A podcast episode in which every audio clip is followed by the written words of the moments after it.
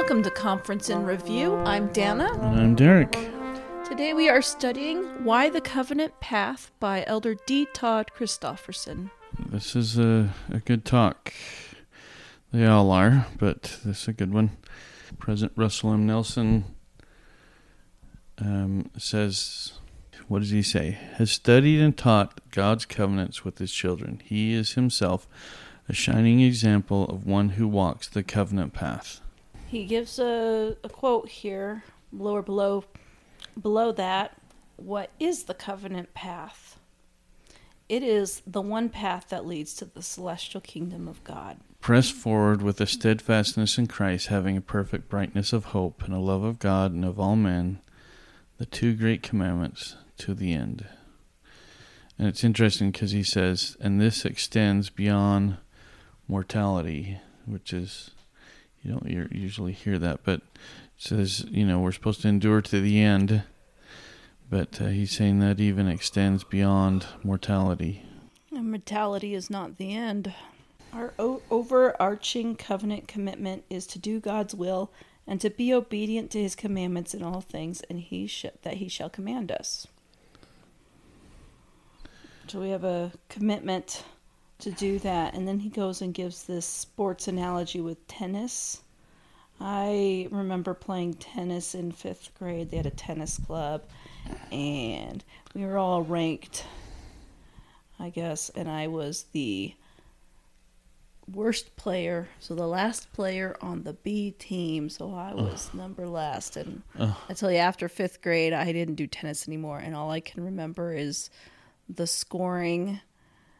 You know, um, even that I don't really know very well. I just know that the word love is part of scoring, so I don't remember. But his point was that, you know, when you watch the really good players, because when when I play, most of mine are unforced errors because I don't get over the net or I hit it way over the net or out of bounds. But when you watch the really good players, there's not very many unforced errors. Usually it's the other player hit it, served it so hard they couldn't get to it or so the unforced errors are the are the um, blunders. They're made because of your blunders, not because of the other person's yes. skill.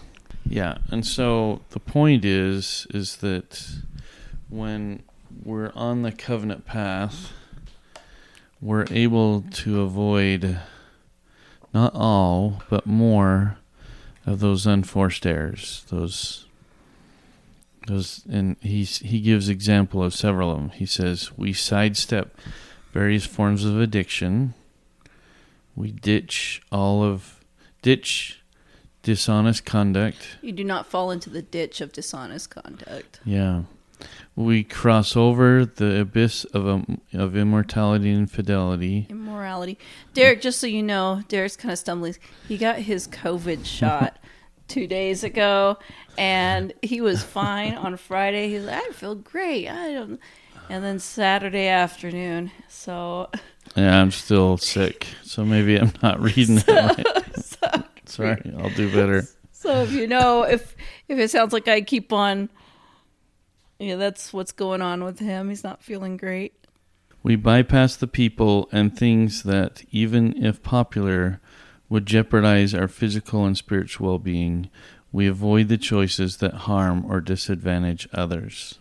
So there's a lot of things there that we can avoid by staying on the covenant path. And then he says, instead, we're able to acquire habits of self discipline and service. I think about avoiding choices that would harm harm us and I think about high school when other kids would be wanting to go to these parties.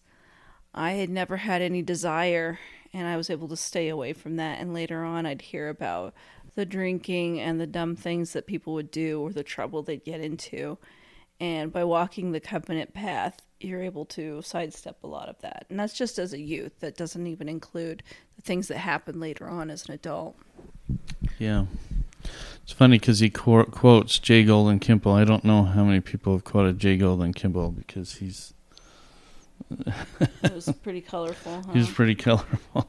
He says uh, J. Golden Kimball said, "I may not have always walked the straight and narrow, but I try to cross it as often as I can."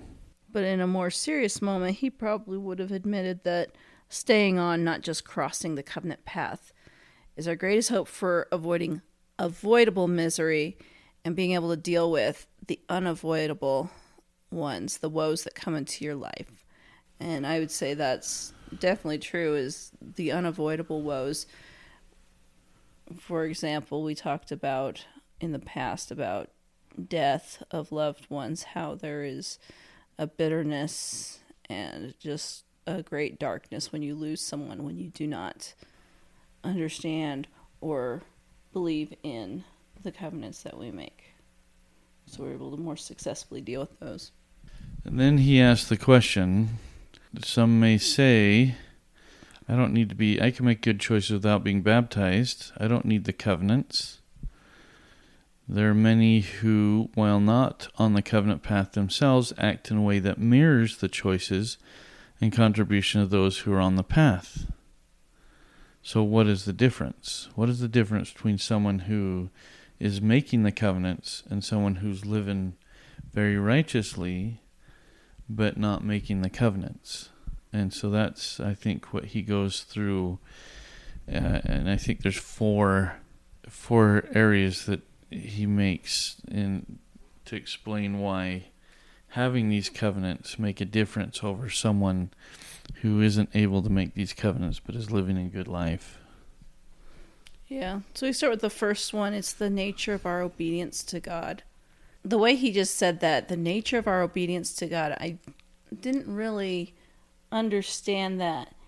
And you have to you do have to keep reading kind of to understand what he's talking about because that right there sometimes it's a little more um, straightforward. But instead of just having good intentions, we're committing to follow commandments. So we're it's that's difference mm. is that we're not just trying to oh I want to just be a good person. I'm going to be nice. It's like no, I want to follow Jesus Christ. Well, and he says we solemnly commit to live by every word that proceeds forth from the mouth of God, and that's that's a lot of words. There's a lot of scriptures, and that's well, obviously we're not perfect at it, but we're striving to endure. And he does say that by doing that, it's because we feel accountable for our choices. We feel accountable to God.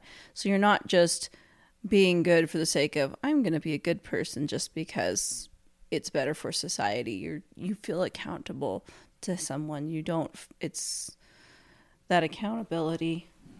Yeah. I'm. I've got to answer to Heavenly Father, and that's why I need to be a good person or make good choices. I should say. Well, in the baptism and sacrament, we make the covenant to take upon us the name of Christ he says, We're focused on Christ, on being valiant in the testimony of, of Jesus, and developing the character of Christ. And so, as we make that covenant every week, it's helping us to focus on Jesus Christ.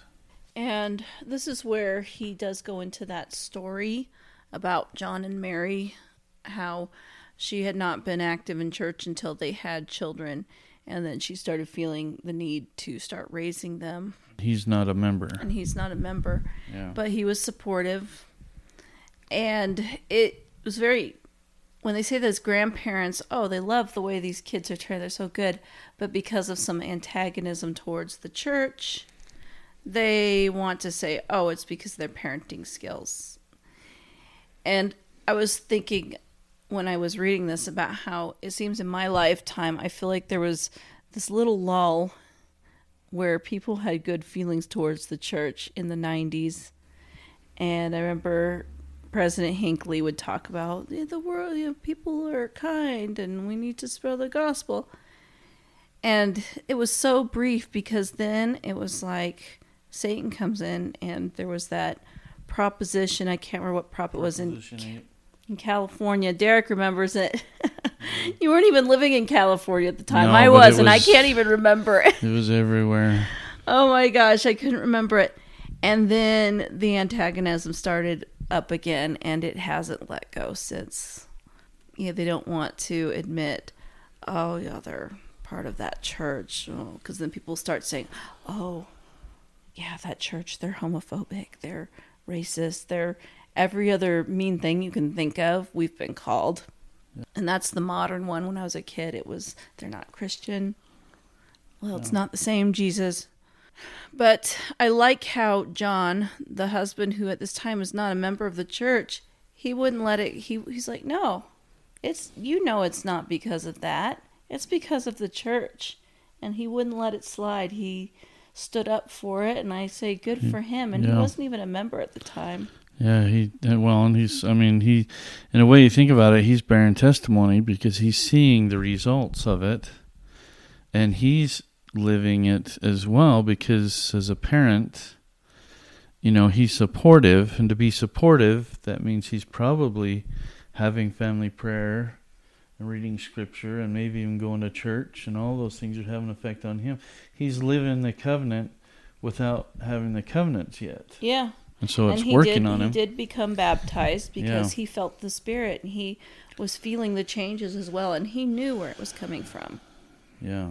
he didn't want to deny it and say just because the world was m- not liking some of the things about the church It says, and he, then in the last paragraph, he says, While life has not been without challenges for them, their sons and their sons, Mary and John wholeheartedly affirm that it is in fact the gospel covenant that is at the root of their blessings.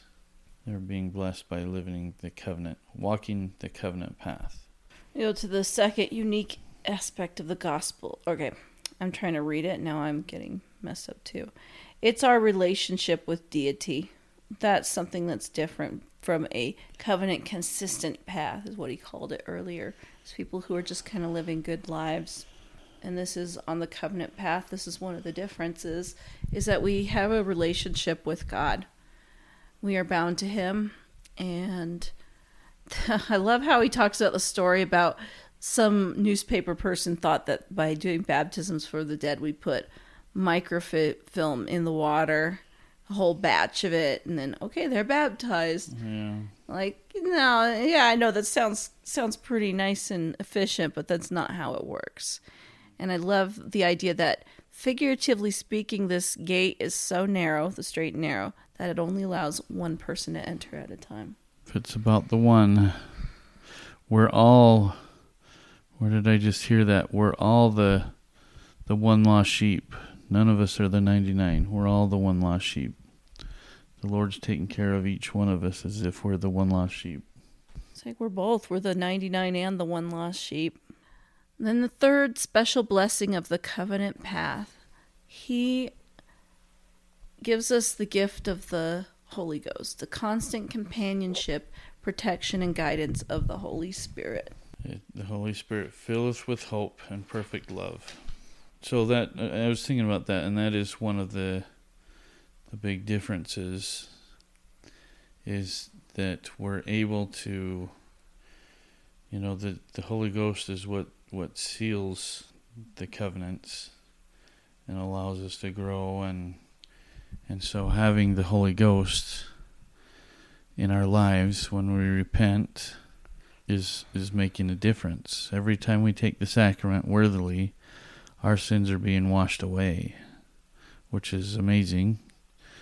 And sometimes I don't think we really think about that, but And you know, I remember we were talking about. I think you saw this. It was um one of these celebrities had been raised in the church and later on had the family kind of went inactive and now they tried to distance.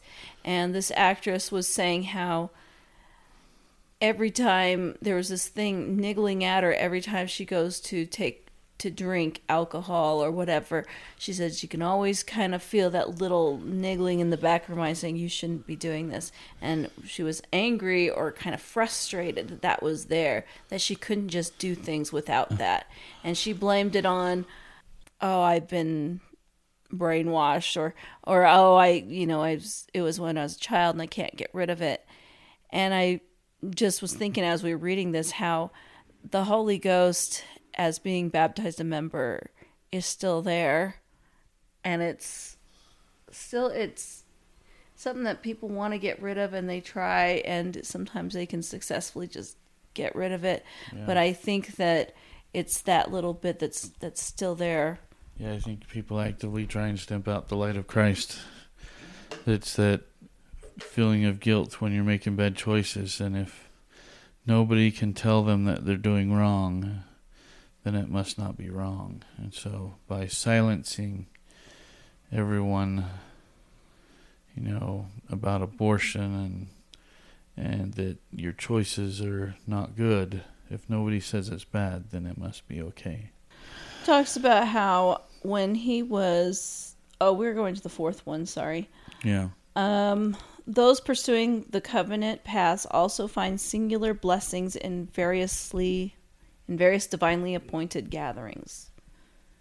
So he says then he quotes from El, uh, president nelson when we speak of the gathering we are simply saying this fundamental truth. Every one of our heavenly father's children deserves to hear the message of the restored gospel of jesus christ. Yeah, he's been talking a lot about that, about the gathering. And he committed the youth to be the, what is it, the, the lord's battalion yeah, the youth battalion or something like that. Committed them to, to be on board. And he's, uh, several times he's talked about the gathering, how important it is and how exciting it is, and said that that's the most important thing right now in the, in the gospel is the gathering. You know, that's one thing that's different about our missionary work from other Christian churches is that when they say the only way to salvation is through Jesus Christ, they think that believes, they think that that means that if you don't hear it, you're damned. That's the end. And so there's a fear. We got to hurry up and share this message so no one has to, to go somewhere they don't have to. But for us, it is not that, yes, the only way is through Christ, but it is more like everyone deserves to know that in this life, to have their lives changed, to have part of the sweet fruit. It's kind of like how in our country, in the United States, how we're pretty wealthy and we want to help others to be able to have better lives. And there are some countries where it's like they're poor. It's like okay, well they can survive. They're not they're not totally bad, worse off, but um, you know, sometimes I give these analogies and then halfway through I'm like, okay, that analogy doesn't work. So, oh. yeah, so I, I let you backpedal a little bit. Let's just say that I love how our idea of the gospel and sharing the gospel is not about saving someone from an endless torment. It's more about sharing something that is good that can make people very happy that they deserve to know. I love that. Everyone deserves to know it, and that's our attitude about missionary work and sharing the gospel. And the gathering, that's what that's what the gathering is. It's it's not about saving people from the the fire. Yeah. And and then weekly gathering where is where we're able to meet with others and support and lift and and love each other to be in a group of with other people and hear their struggles and their testimonies strengthens everyone. And we realize we aren't the only one with problems and that we're all striving. And then we're able to take care of each other through ministering and, and the different callings serving one another He talks about how, as a teenager, he was the only member of the church in his high school class. And I completely identified with this because although I wasn't the only member, there were only about five or six of us. I, there were there were never ten. I know it was always less. It was always in the single digits every year in my high school. And I felt the and, and when I was the only member in my middle school, and that was hard because it was a tough middle school. And I remember feeling that same way how I needed that refreshing of going to church and meeting with the Sabbath every every week. And I remember primary was hard because I was in the sixth grade. Had they done it the way they do it now, it probably wouldn't have been so bad. Being able to go in that second semester and just like, because there were things they teach in primary, I'm like, nope, I'm not dealing with that right now. Mm-hmm. I went to Young Women's and, ah, uh, yes, that is exactly what I'm dealing with. This is so nice and how it refreshes you spiritually. And he was saying even physically.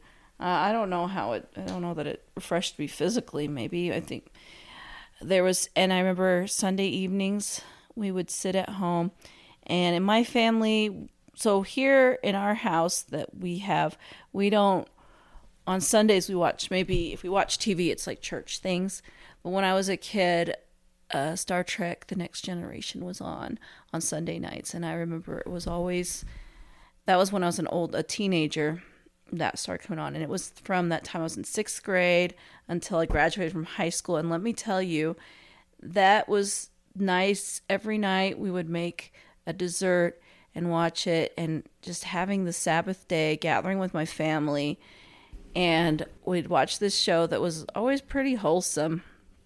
And after that, it was the downward slide into Monday, and uh, back to reality but I needed those. I needed going to church, seeing my church friends, because unlike our kids here in Utah, where their friends they had they go to church, they go to school with the people they go to church with. There's not a difference really, and they may or may not hang out with them. But I that's one thing that living here, I, I feel bad for them sometimes because it was always nice for dances and stuff. You could always just pick one of your church friends to go with you to the dance and nobody would say anything because they didn't know him. Can't do that here. But yeah, I just I, I identified with being refreshed on the Sabbath to gather with them to church, and now and then we also gather to the temple. And I know that you're missing that. You're deacons, Derek. Um, yeah. He um, is the deacon advisor, and that's something that you used to do. Yeah. Yeah, it's uh, much harder to go but uh, that was such a special thing, though, that the kids look back on with I don't know, the good feelings because every Friday, Derek and so when we our ward split, and so you were the scoutmaster, and the other guy was the um, yeah second counselor. Second counselor. So you both were over the deacons, and every Friday they would take the deacons, and it later spread out to as the deacons move into teachers and priests, they'd still go. Sometimes we'd get a few young women going, and it was really nice. And, and they've really missed that gathering. And seeing the temple worker there got to know you, and he'd have little parties sometimes yeah. on Saturdays and invite you over. He would sneak donuts in into the dressing room in the temple. So the handicapped dressing room, he would put donuts on the chair in the handicapped dressing room. I hope there's no handicaps who need that dressing room. They'd yeah. Like, they'd be like, ooh, donuts. it was a wonderful thing. And so he would tell everybody, okay, after you get dressed, just go in that dressing room. There's a donut for you. And he'd get up at like 3 a.m. because I think they're open all night. It was always uh, the those uh, the donuts up there on University Parkway. Mm. Oh, Krispy Kreme. Krispy Kreme, yeah. Oh yeah. Krispy Kreme donuts, and so everybody would get have it get a donut, and so, and then he'd have a he'd have a breakfast once a year at his church and invite all the I know youth was, that would come on Friday. And I didn't even go most of the time with you guys. I mean, sometimes I did, but I was invited too. It was nice. Yeah. yeah. I could go on about that and how you can talk bad about Krispy Kreme, but they're the only place you can get a donut in the middle of the night. so finally, it is our only in pursuing the covenant path that we inherit the blessings of Abraham, Isaac, and Jacob, and the ultimate the ultimate blessings of salvation and exaltation that only God can give. So in following the path, that's one thing that we are aware of because we know that that's the only way to receive the blessings of salvation and exaltation. We've talked many times about how exaltation is something that's unique to this faith, our faith, because of the rest of the world, the rest of the Christian world, it's just salvation. And we're, by being baptized, we are uh, reborn into the family of Abraham, Isaac, and Jacob, become part of that, uh, the house of Israel. Those who are loyal to the covenant shall come forth in the resurrection of the just. They're made perfect through Jesus, the mediator of the new covenant. That's really neat. I know a lot of you hear through the ages of early Christianity where they believe the body is evil. And we don't believe that, that we're in a bondage when we are without our bodies. But Satan is the one who tempts us to do evil things with our body. Yeah. Then he hearkens unto us. oh No, he, he, he asks us to hearken. Let us heed the prophet's call to stay on the covenant path. It says uh, Nephi saw us in our time and recorded, I, Nephi, beheld the power of the Lamb of God, that it descended upon the saints of the church of the Lamb and upon the covenant people of the Lord, who were scattered upon all the face of the earth. They were armed with righteousness and with the power of God and great glory. And so, by walking the covenant path, we are armed with righteousness and the power of God and great glory, which is a great promise. So we are down to two more talks, and we will be able to tell you right now what they're going to be because we have decided that we want President Nelson's talk to be the last one. So Henry B. Eyring next week. Yes, and I believe it's the one called "Bless His Holy Name." Um, yes, and they were both from the priesthood session. So bless His holy name will be next week, and then we will end with President Russell M. Nelson, What We Are Learning and Will Never Forget. So we are taking a break the next week because it's conference, and so we challenge you all to listen to conference, take your notes, and study them. And we also invite you to follow the prophet.